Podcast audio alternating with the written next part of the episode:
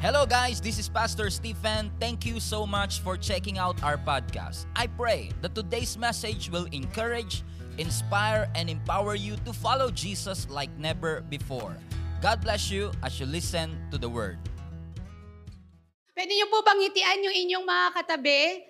At kung kayo po ay nakasama namin worshiping online, pwede bang punuin natin ngayon ang ating comment section ng I represent Jesus. Pwede niyo rin pong sabihin dito. oh, ang hirap na ano, pag blended. Pwede ba nating sabihin sa ating mga katabi, I represent Jesus.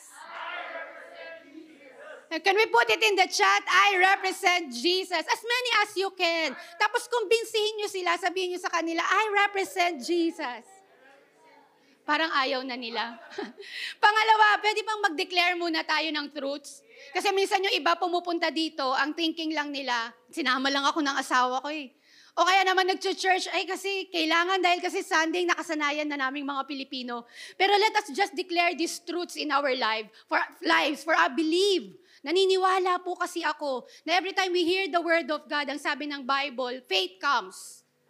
And we are believing these truths. Kaya natin siya dinideklara. Pwede ba nating sabihin, I am called to live for Jesus? Put it in the chat, I am called to live for Jesus. Pwede ba nating sabihin, my life gives glory to God? Pwede ba nating ilagay, I live in Christ? Praise the Lord. Hallelujah. Parang ako lang yung masaya. Masaya po ba kayo? Smile with your eyes, ang sabi nila. Praise the Lord. Praise the Lord. Sabi ng John 10.10, if you have your Bibles with me, ang sabi po ng John 10.10, the thief doesn't come except to steal and to kill and to destroy. I have come, Jesus said, that they may have life and that they may have it more abundantly. Heavenly Father, we thank you for this morning. For we know that you are in this place. We know that you are at work in our lives. At nalalaman at nababatid namin na kapag kami ay nagsasama-samang sumasamba sa iyong pangalan, nalalaman namin na nandoon ka, nananahan ka at nananatili ka. Kaya sa mga oras na ito, Panginoon, ang dalangin namin ikaw at ang iyong tinig lamang ang aming marinig. We are praying at this very moment for our family online and all of us who are here in the church. We're praying that we get to hear you now. Ikaw po ang aming mapakinggan sa mga oras na ito. We thank you, O God, and we glorify you. In Jesus' name we pray. Amen. Amen. Amen. I entitled this message, Hey, Live. Pwede mo bang sabihin sa katabi mo with conviction, Hey, Live. Yung para bang kinukumbinsi mo siya kasi parang hindi na siya nabubuhay. Hey, live. Para mas ah, para mas may impact, pwede bang banggitin mo yung pangalan niya lalo na kung kakilala mo. Hey, Jenny! Hey! Live! For those of us who was, who's with us online, the title of our topic is Hey! Live! Hey!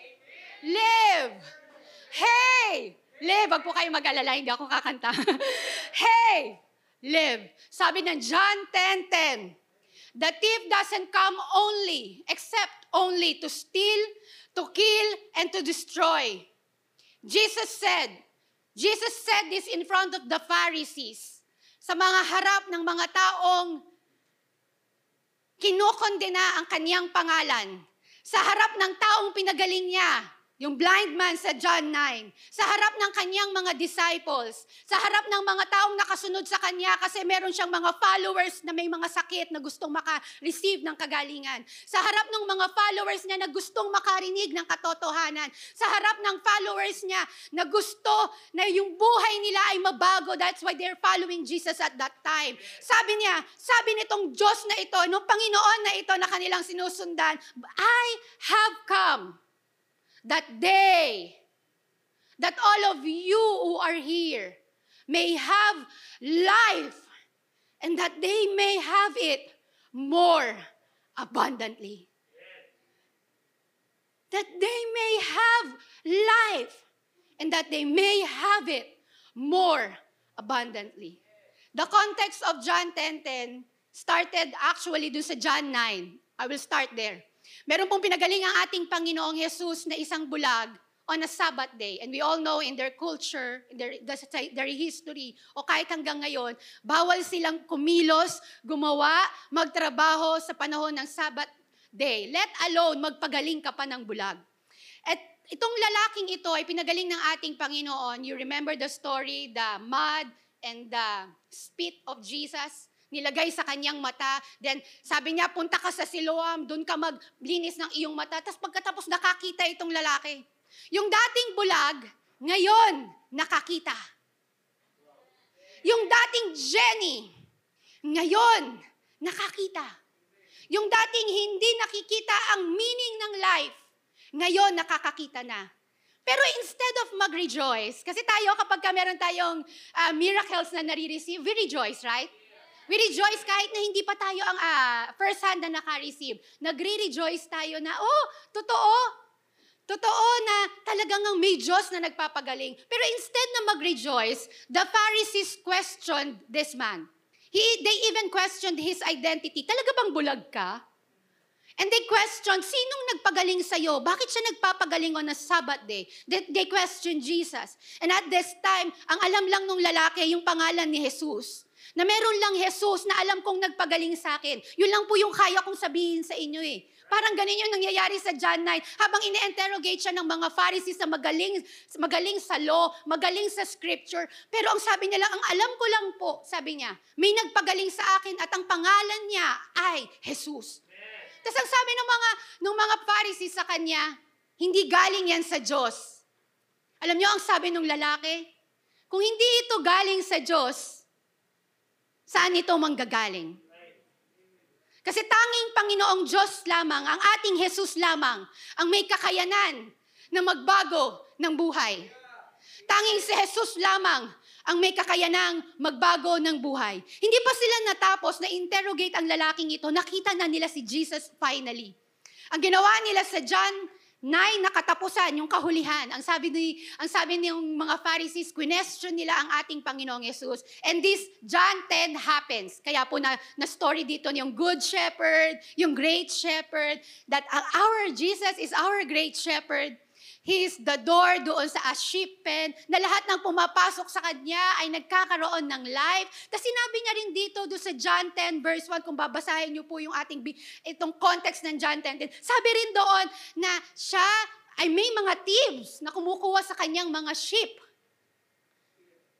Sinabi rin doon na mayroong mga magnanakaw. And this John 10.10 happens. Sabi niya, in front of the Pharisees, paulit-ulit po ako, no? Kasi pag importante, paulit-ulit eh. The thief doesn't come except to steal and to kill and to destroy. I have come that they may have life. And I'm speaking life today in Jesus' name. And that they may have it more abundantly. When you read the first statement, it's so sad. It's just tragic na we don't get to choose. Pwede bang stealing lang? Pwede bang hindi kasama yung destroying at killing? O kaya pwede bang destroying lang, pero hindi kasama yung killing and stealing? Kasi ang sabi, to steal and to kill and to destroy, hindi man lang or ang ginamit, talaga bang end? And you know what's sad about this first statement? We don't even get to choose kung ano ang pwedeng dumating sa atin, and we don't get even know, malaman ba natin kung kailan ang timing na darating? Kasi sabi nga, the thief. Wala pa akong alam na magnanakaw, na magpapaalam. Nanakawan ko kayo bukas ha. Pakibukas yung pinto ninyo, huwag nyo masyadong ilak. Tapos, alam nyo pa kung anong sad dito? Is that we're all prone and targeted ng SKD tactic na ito sa atin. And that is stealing, killing, and to destroy and destroying. You know, this verse is sometimes we use oftentimes we misuse. no? Madalas, we, na out of context natin ito. Pero the tip na sinasabi ng Panginoong Jesus at this time, in this context, is that He was telling the Pharisees, You are deceiving my people. You are telling them that that is life. Sinasabi niyong ang buhay ay yaan. That, na sila ay maliligtas by their works na sila ay maliligtas with all the duty that they have in the church, by their ministry, by their position in the church, or their position at homes or at work. Sinasabi nyo, you are deceiving. You are stealing from them. You are killing them. You are destroying them. Pero ang sabi ng Panginoon, I have come that they may have life and that they may have it more abundantly. Yung first statement, it was a sad statement. But the second one, for me, it was sadder. Nakakalungkot na tayo ay ninanakawan, pinapatay at winawasak. Pero mas nakakalungkot po na hindi natin nararanasan ang buhay na si Jesus mismo ang nagbigay na ang sabi niya dito, yung buhay na ito, you can have it to the, the full. You can have it abundantly. Para bang sinasabi niya sa atin na ang buhay na ibinibigay ko sa iyo, ang salvation na binibigay ko sa iyo, ang paghinga na binibigay ko sa iyo, ang buhay na meron ka ngayon, whatever it is that you have right now, that you're going through right now, sinasabi ko sa iyo, binibigyan kita. Nag-o-offer ako sa iyo ng buhay. At itong buhay na to is abundant. You have to, kahit anong hingi mo, kahit feeling mo mamamatay ka na ngayon sa dami ng problema mo, pero pwede kang manghingi ng buhay sa akin kasi hindi ako nauubusan. Kahit ang feeling mo, parang, parang kuwanin na ang buhay mo sa dami na pinagdadaanan mo sa iyong family relationship. Pero sinasabi ng Panginoon sa atin, I am offering you life that never runs out. Ang sinasabi sa atin ng ating Panginoon, nakakalungkot na ninanakawan ka, pinapatay at winawasak at dinidisip ka, pero mas nakakalungkot na hindi ka nabubuhay sa buhay na ibinigay ng ating Panginoon. Many people nowadays, and sadly, kasama po tayo dito, mga Kristiyano, are going through the routine of existence, just merely existence. Yung gigising na dito, yung gigising sa umaga, yung mag-a-alarm, pero ang snooze, grabe. Yung mag-a-alarm ng 8, mag snooze ng 8.05, 8, ay mag, mag-aano ng 8.5, 8.10, 8.15. Pero tatayo, alas 9 na rin naman, di ba? Ganun yung morning, gigising sa umaga, tapos snooze, snooze, snooze, 9 pa rin naman tatayo, maliligo, o yung iba hindi na makapaligo, nagtuturuan pa dito sa harap kung sino yun. ah, di na makaligo. After maligo, ano ang gagawin? Di ba, pupunta tayo, biyahe tayo sa trabaho natin. O kaya naman sa school natin or wherever we are that na pupunta tayo. Pagkatapos nating magtrabaho and all, magpakapagod sa trabaho, magpakapagod sa eskwela, ang gagawin natin, uwi na tayo ng bahay, babiyahe na naman tayo, knowing Man- Metro Manila, nowadays, parang it's back. Di ba? The, the traffic jam is so heavy na talaga. Tapos ano, pagka uwi natin ng bahay, yung iba kaya pang mag-Netflix, kahit antok na antok na. Yung iba, ito, Robin, yung iba, inuuwi pa ang trabaho nila. Yung iba, ay naku po Ate Rosario, yung iba alam mo ba, may trabaho na rumarakit pa mag-online selling pa. Di ba? Ang dami nating ginagawa every day. Pagkatapos matutulog tayo, i-alarm na naman natin yung ating uh, phones o yung ating mga alarms. Des, gigising tayo kinaumagahan ulit. Siyempre, snooze, hindi naman agad gigising. And then repeat. That is life for all of us. Parang marami sa atin. And it's sad that even Christians are merely existing. Yung parang we get too busy searching. I have this emptiness in my life, Ate Jen. That's why nagkukumahog ako. Kailangan kong habulin para mapuno ako. Kasi ang dami kong bills na babayaran. Kailangan kong magpakamatay sa trabaho ko para makapagbayad ako. Kasi ang dami kong anak na sinusuportahan at kailangan ko talagang dumobble time. And it's not bad, ah. It's not bad. It is not bad. We have to do that. It's our responsibility. But please, stop merely existing. Hey! Live. Hey! Live. Not just those who are working secularly, but also in the ministry. I tell you guys, even the volunteers, the leaders of this church, the staff of this church, hey! Live. Nakakalungkot, no? Nabubuhay na lamang tayo na parang lumilipas. We often say, my Jesus. We always claim that, no? Na pinopost pa natin sa Facebook, sa Instagram, sa Twitter. Tapos tinatag pa natin lahat ng mga friends natin. Ah, my Jesus is victorious. And it is true. My Jesus is victorious. But I live in defeat. Minsan magpo-post tayo, dinideclare natin, oh, ang church nga natin name ay Jesus. My Jesus is alive. But why do we live as if our spiritual life is dying? O kaya we claim, my Jesus is Lord. Ang Panginoon ko ang aking Panginoon. Pero ha, I am His Master. Sabi ni Alanis Morissette, isn't it ironic? Don't you think? Sabi niya, di ba? Isn't it ironic? Don't you think? That we are declaring who Jesus is. We're proclaiming Him, but we're not living Him. That we are declaring Him sa lahat ng platforms natin, pero we're not living Him. Isn't it ironic? Don't you think? Parang may mali po, no? Tama po ba? Ang witty ko ngayon, feeling ko lang. sana, sana bumebenta kahit hindi po talaga ako magaling sa ganito. Kasi we are called for Jesus.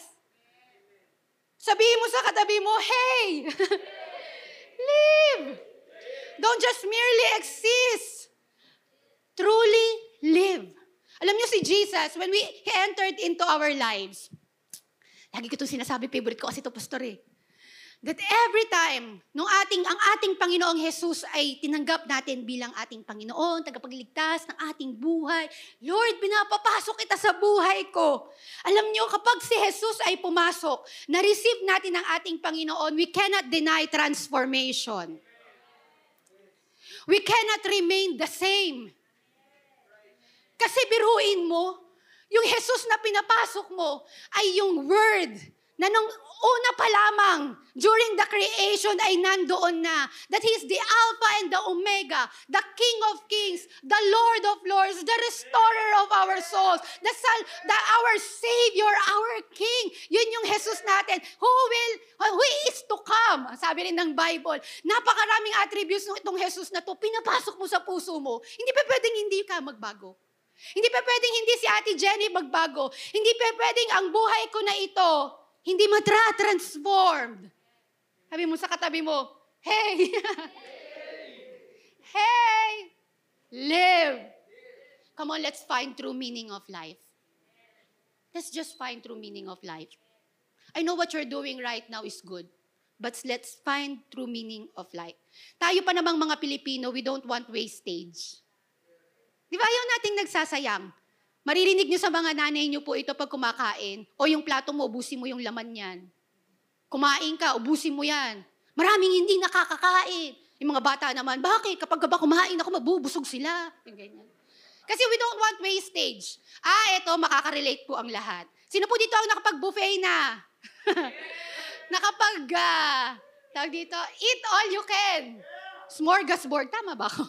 Sana tama ako sa mga nag-HRM dyan. Yung bang ibig sabihin nun, you can eat whatever na ilaan sa'yo, kuwanin mo, i-order mo, pwede mong kainin, di ba? Nakapag-ganyan na po ba kayo? Taas po ang kamay, hindi ko po kayo huhusgahan.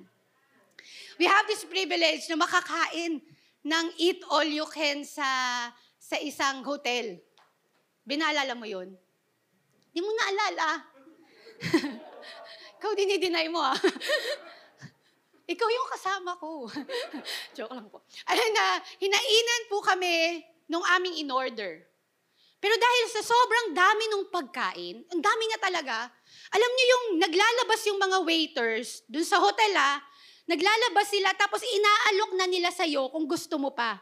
Yung habang inaalok niya, tapos ang dami pang nakalatag sa amin, parang lahat kami parang, sige lang, lapag mo lang. Kasi di ba, we have this uh, mindset o kaisipan na kapag ka eat all you can, kailangan sulitin.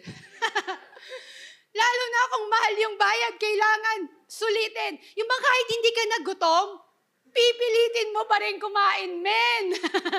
yung kahit hindi ka na nauuhaw, pipilitin mo pa rin makatatlong pitsel.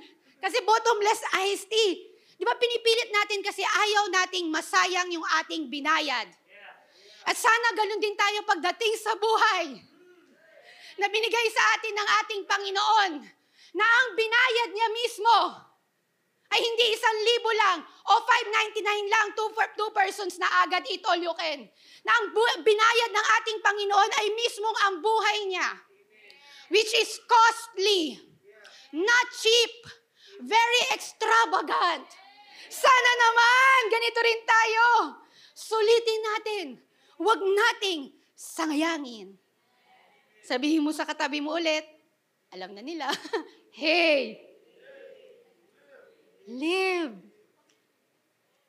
Hey, live. Alam niyo po, ah, tayo lang naman yata po yung nandito ngayon, no? So, okay lang po ba na mag-share po ako sa inyo ng mga nangyayari sa buhay ko? Sabi nila, nakuti pakialam namin sa iyo, dahil pa namin concern sa buhay. Mag-share ka pa ba? Three weeks ago, um, I have this feeling na parang I'm too tired. Hindi ko alam kung nararanasan. Yung iba dito, Superman. uh, I have this feeling na parang I am too tired. I'm just too tired. My body is too tired. I want to rest. I was like, sinasabi ko kay Pastor Stephen at that time, can I just rest kahit just for two days, one week? Kung pwede lang sabihin mo na, pwede bang pangmatagalan na yung ganyan. Yung parang, I know I'm tired. I'm too tired. Kasi maraming responsibility every day. You have responsibility in the ministry. You have responsibility kasi uh, you have, I, I have a husband. Lalo na kung ang husband mo ay pastor. Tapos you also have responsibility din sa iyong family, sa iyong mga magulang. And I'm just too tired. Yung parang alam ko at nararamdaman ko, lagi akong puyat. Nararamdaman ko hindi ako nakakatulog. And I know that my mind ay hindi nakakapag-isip ng tama. To the point that I get too critical. Hindi lamang sa mga taong nakapaligid sa akin, but also to myself. Kaya po ako nagiging vulnerable sa inyo because I want to relate with you. Kasi kahit nakamas po kayo, alam ko rin po na nararanasan niyo po ito. And then, habang nandun ako sa stage na yon, it was Sunday night, I was too frustrated. Too frustrated that I even cried that night. Kasi I was just like feeling too tired, too frustrated. Parang I'm too frustrated sa sarili ko, yung ganyan. Tapos nung habang nagiiyak ako sa Panginoon, He reminded me of the story of the 12 spies. Naalala niyo po yun, yung pinapunta doon sa promised land. Tapos nag-report sila, tapos doon mapapaalala niyo yung, may, yung sampu out of doon sa 12, sinabi nila, oh, we can't make it there. Kasi yung lugar na yon, yung promised land na yon, oo, maganda ang buhay natin doon. But, hindi natin kakayanin doon. Kasi merong mga giants doon. Hindi tayo equipped to fight for to fight them. Pero di ba may dalawa na ang ganda ng report? Ano yung report ni Caleb at saka ni Joshua? Ang sabi nilang dalawa, no. Yung life doon, grabe. Yung buhay natin doon, sobrang aahon talaga tayo.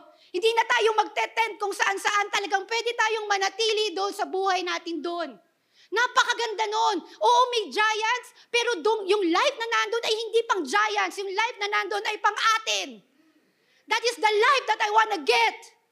At habang minilimi ko siya at nagiiyak ako, imagine nyo, no, parang MTV, nagiiyak ako sa Panginoon at nililimi ko yon. There's uh, something inside of me na parang nagwe-well up na sinasabi sa akin. And I believe it's, it's from the Lord. And it goes something like this. Jenny, you gotta stop. Jenny, you gotta quit. And I was like, ooh, this is a confirmation. I'm going to stop. I'm going to quit. I was like, Lord, ano ba yung gusto mong i- pa-stop, ipa-quit? And say, stop. Quit dying to the wrong things. Yung iyak ko nung una, tinodo ko dun sa huli. And I was like, Lord,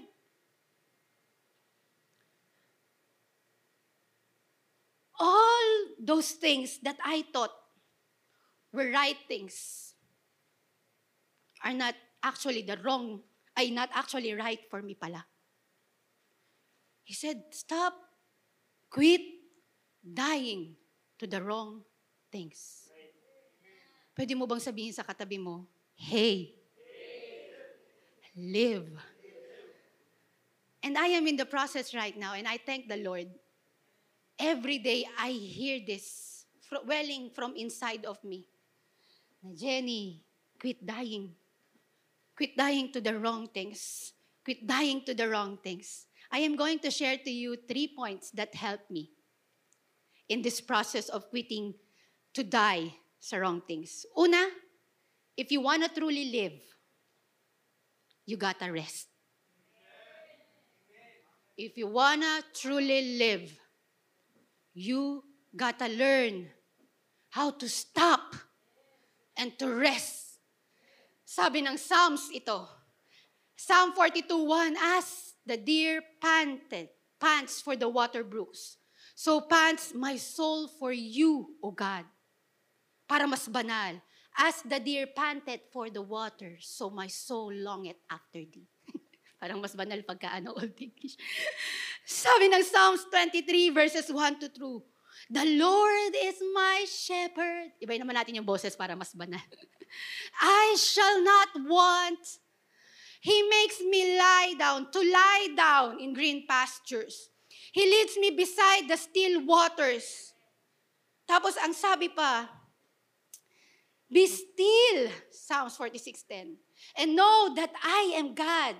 When you say be still, be still. Cease striving. Ibig sabihin, huminto ka sa striving.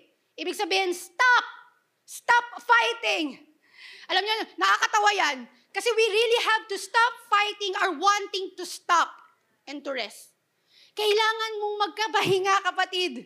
Kasi if we wanna truly live, maranasan natin ang buhay na galing kay Kristo, matuto ka pong magpahinga. Minsan sasabihin sa atin, ah, sabihin lang sa atin ng Panginoon, you're too tired proving things to me. You're just too tired.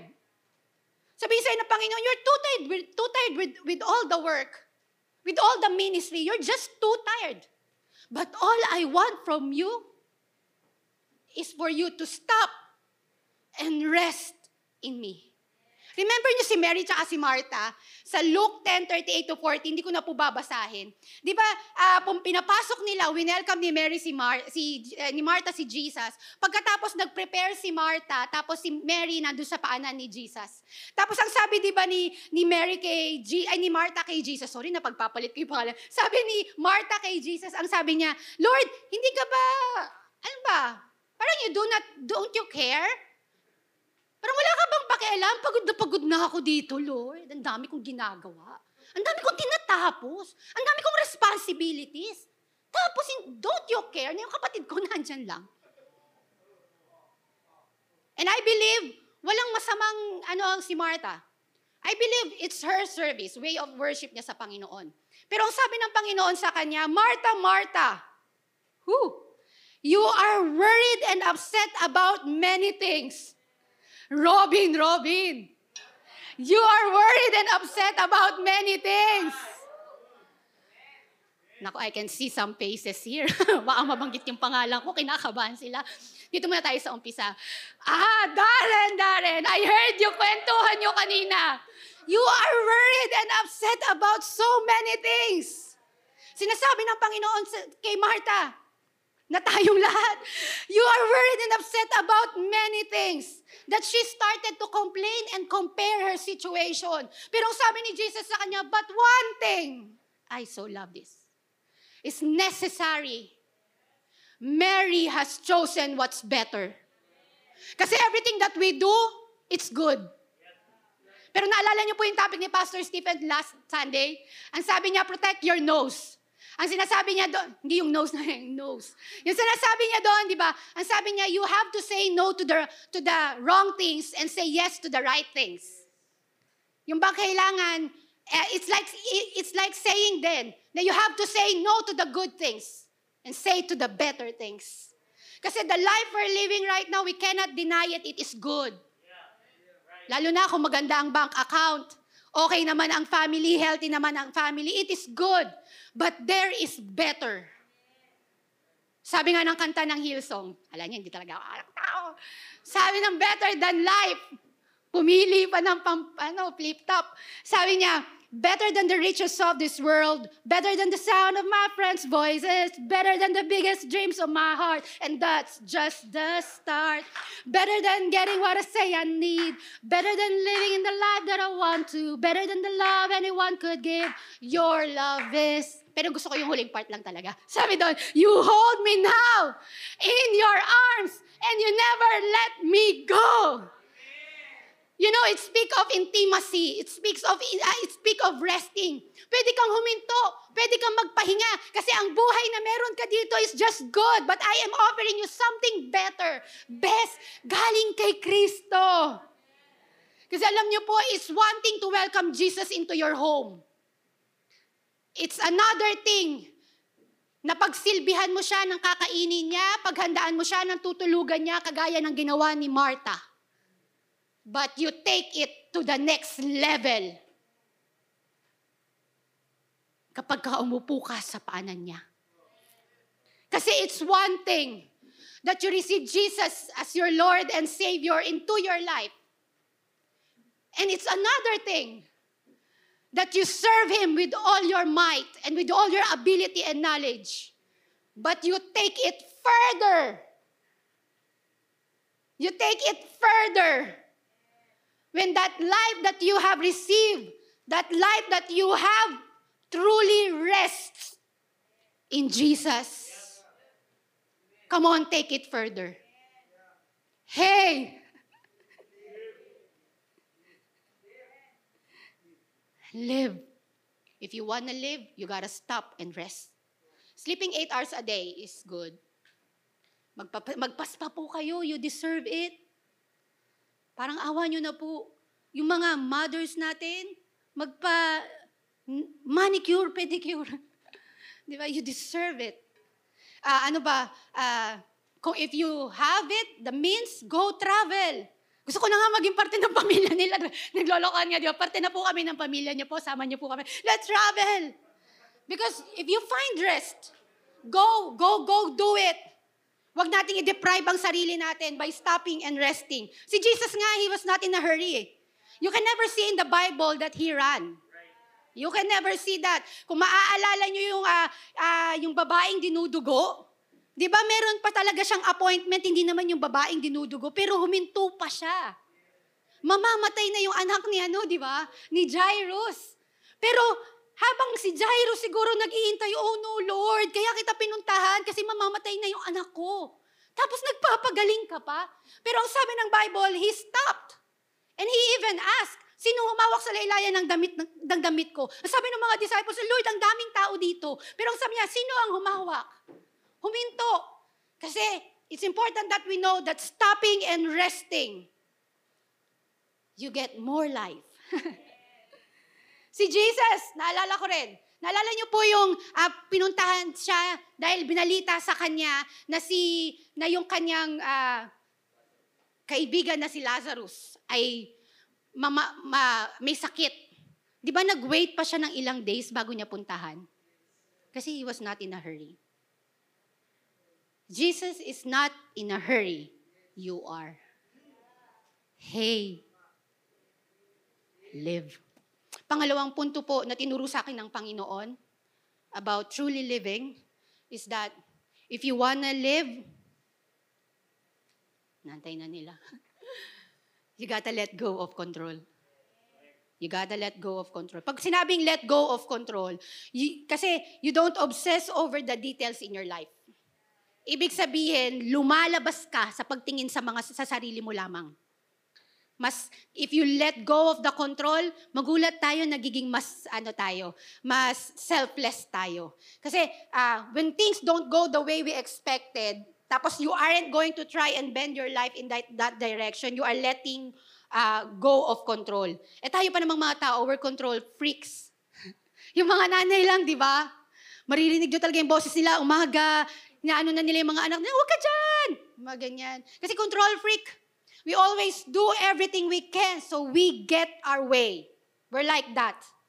Pero the Lord doesn't want that life for us. Remember your very the very words you spoken nung tinanggap niyo po ang ating Panginoon. Naalala niyo po?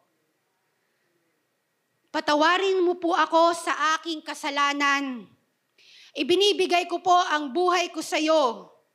Tinatanggap kita, ang ating Panginoong Jesus, bilang aking tagapagligtas, Diyos at Panginoon ng aking buhay. You know what happens there?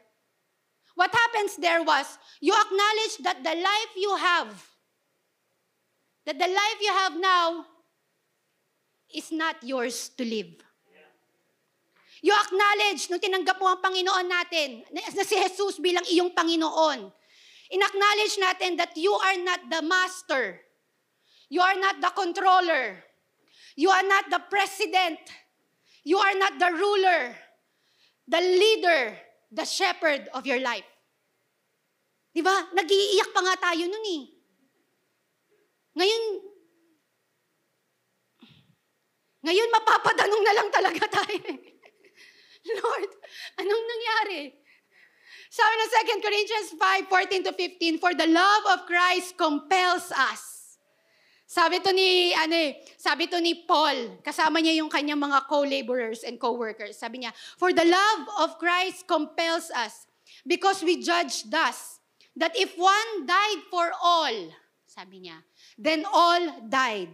And in verse 15, and he died for all. Jesus died for all. That those who live should live no longer for themselves, but for him who died for them and rose again.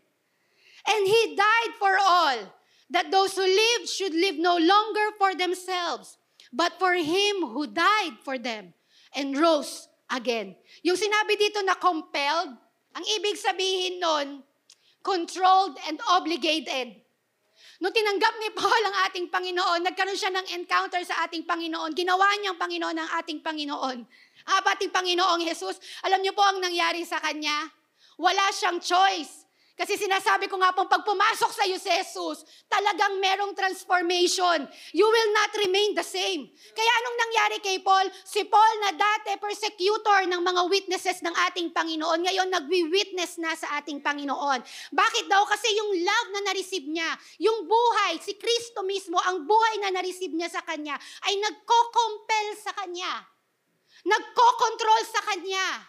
Nag-uuobliga sa kanya para mabuhay na kahit parang ayaw niya na, pero dahil na-receive niya si Jesus, hindi pwede. Kasi magko-compel, magko-control, magiging president ng buhay niya, magro-rule sa kanya, magli-leader sa kanya, mag-shepherd sa kanya. Kaya everything that he did, compelled ng ating Panginoon. And that is what our my prayer for today. Na Lord, let us truly live Let us learn how to let go of our control. Ma-let go namin ang control. Hey. Hey. Hey. Live. Let go mo na. I-surrender mo na. Hindi kasi pwedeng dalawa nagko-control sa buhay natin. Hindi pwedeng sasabihin natin, Lord, ikaw ang aking Panginoon. Jesus, ikaw ang aking Panginoon. Pero sasabihin din natin, pero dito lang sa area ng buhay ko na to. Hindi pwedeng dalawa nagko-control ng buhay natin. Kasi wala ka nga makikitang dalawa ang driver ng isang sasakyan. Kasi pag dalawa ang driver ng isang sasakyan, sigurado may mapapahamak. Gabi-gabi mo nang iniiyakan, di ba? Surrender mo na. Di ka na makakain. O yung iba nga, kain naman ng kain. Surrender mo na. Hindi ka na pinapakain yan. I-surrender. Just let go. Let it go. Yung buhay na meron ka, it's not uh, yours. Now, it's not yours lang to live. Galing yan sa ating Panginoon. Let go of control. Mas mabuti at mas maganda ang plano ng Panginoon sa iyo. Third point, if you wanna live, you gotta die. If you wanna live, you gotta die. Sabi ng Galatians 2.20, I have been crucified with Christ. It is no longer I who live, but Christ lives in me. And the life which I now live in the flesh, I live by faith in the Son of God, who loved me and gave himself for me. Christ was crucified for our sin, and by faith we trust that his death, that date, death paid for our own personal sin. In that way, sinasabi natin, I am crucified with him. Our sin with him on the cross ay na-crucify sa ating na-crucify kasama ng ating Panginoon. Ibig sabihin nun, the sinful us dies replaced by the resurrected Christ in us. Yung ating sinful us ay namamatay at nire-replace ng resurrected Christ in us. Na yung ginawa ng ating Panginoon sa krus ng Kalbaryo ay hindi na sayang. Dahil ibinigay niya ang buhay sa atin at itong buhay na ito na ibinigay niya sa atin, nung tayo ay mamatay sa ating mga kasalanan, binigyan niya tayo ng resurrected life in Him. If you wanna live, you gotta die. You have to die being Jenny. You have to die old Jenny. And you have to accept Jesus and the life He is giving you. Kasi His life is not just good, it is better. If you want to live, you gotta die. Let us die to ourselves. No? Sabi nga yun ng Matthew 16, 24 to 25, sabi niya sa mga disciples niya, If anyone desires to come after me, let him deny himself. He has to die to himself and take up his cross and follow me. And we are praying tonight. This, tonight ako na tonight, this day, na talagang, Panginoon, gusto ko po pag gumising ako, alam kong buhay talaga ako. Yung bang kapag naglilingkod ako sa family ko, buhay talaga ako. Yung hindi lang ako pinapalipas ang araw o ang oras, pero I am truly living because I have this wonderful truth from you na ikaw, Panginoon, ang nagbigay ng buhay sa akin. Pwede mo bang sabihin sa katabi mo, hey, live. Tapos sabihin mo sa kanya, quit dying to the wrong things. Jesus is offering us life right now. Life to the full. Let's have it more abundantly. Sulitin. Sulitin ang buhay.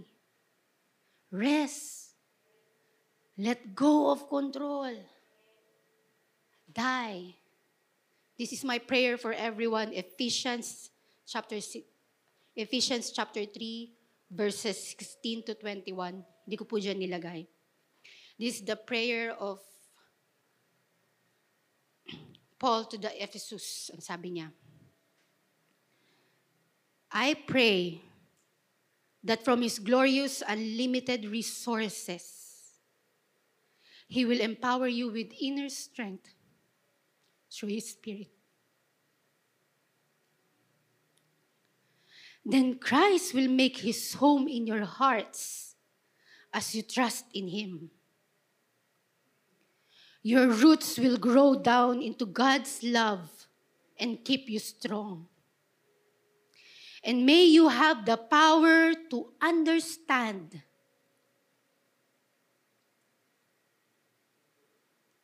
as all God's people should. How wide,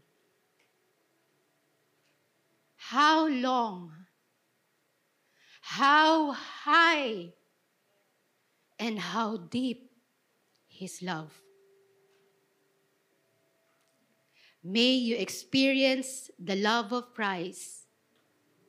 Though it is too great to understand fully, then you will be made complete with all the fullness of life and power that comes from God. Now, all glory to God, who is able through his mighty power at work within us to accomplish infinitely more than we might ask or think. You may fail, your body may fail, but I pray that the power at work within us, we will be able to accomplish infinitely more than we might ask or think. Glory to Him in the church and in Christ Jesus through all generations, forever and ever. Amen. Lord, it is our prayer today. Sa lahat po ng mga kapatid ko na ang pakiramdam sa mga oras na ito, they're just dying. I pray, Lord, that you breathe life sa amin sa mga oras na ito. Na sa bawat aspeto ng aming mga buhay, sa bawat aming ginagawa sa araw-araw, sa aming mga tinatangkilik, sa aming mga ginugusto at minimithi, ang dalangin po namin, Panginoon, sa mga oras na ito, bigyan mo kami ng buhay kumukuha po kami sa iyo ng buhay. The life that is not limited. Yung buhay na hindi kakaunti. Yung buhay na sa ibang parte lamang o bahagi ng buhay namin, kundi sa kabuuan namin. Yung buhay na hindi temporal lamang, kundi life that is eternal. Life that truly truly rest in you, O God. Yung buhay na talagang nakalagay sa iyo, Panginoon. Lord, yun gusto namin na buhay na mangyari sa amin. That even though we are in the midst of trials and struggles o mga problema, Panginoon, we still live. Na kahit may problema, kahit walang pera, Panginoon, alam namin buhay kami na kahit may karamdaman, na kahit Panginoon may pinagdadaanan sa aming body, but we know we are alive in you. Yung pong buhay na yun, ang gusto namin. We are praying for everyone who is getting deceived right now, na napagnanakawan sa mga oras na ito, na winawasak sa oras na ito, na sinisira sa oras na ito. I pray, Lord Jesus, nakagaya nung ginawa mo dun sa lalaki sa John 9, na yung aming mga blind eyes ay mabuksan at makita namin na may Jesus na nagbago ng buhay namin. Na may Jesus na nagtuturo sa amin. Na may Jesus na nagbibigay ng buhay sa amin sa mga oras na ito. Yun po ang dalangin namin sa oras na ito, Panginoon. That we may be able to enjoy the life that you have given us and have it more abundantly. Have it to the full, not just to the brim, but to the overflow. We thank you, Lord God, for this morning. We praise you and we glorify you. In Jesus' name we pray. Amen, amen, amen. Pwede mo mong sabihin sa iyong katabi, Hey! Live!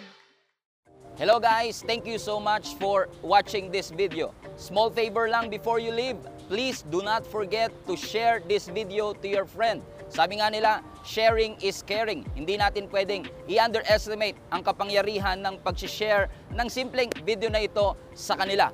All you have to do is click that share button and you'll never know kung sino-sino ang pwede nating maabot. One more thing, if you can, please do not forget to subscribe to this channel para wala ho kayong mamiss na kahit anong video or live stream every weekend. Alam nyo mga kapatid, napakabuti ng Diyos for we are able to reach out to you kahit nasa ibang parte pa man kayo ng mundo.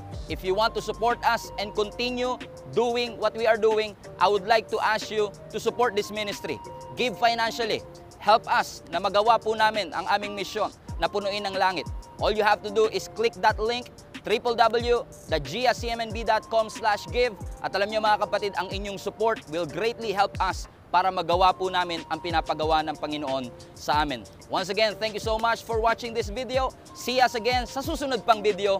Lagi po niyong tatandaan, punuin natin ang langit and let's fight for our family. God bless you. Thank you so much for listening all the way through. If this has been a blessing to you, I want to personally encourage you to give financially to support this ministry. Go to our website, gscmnb.com slash give and help us continue doing what we are doing.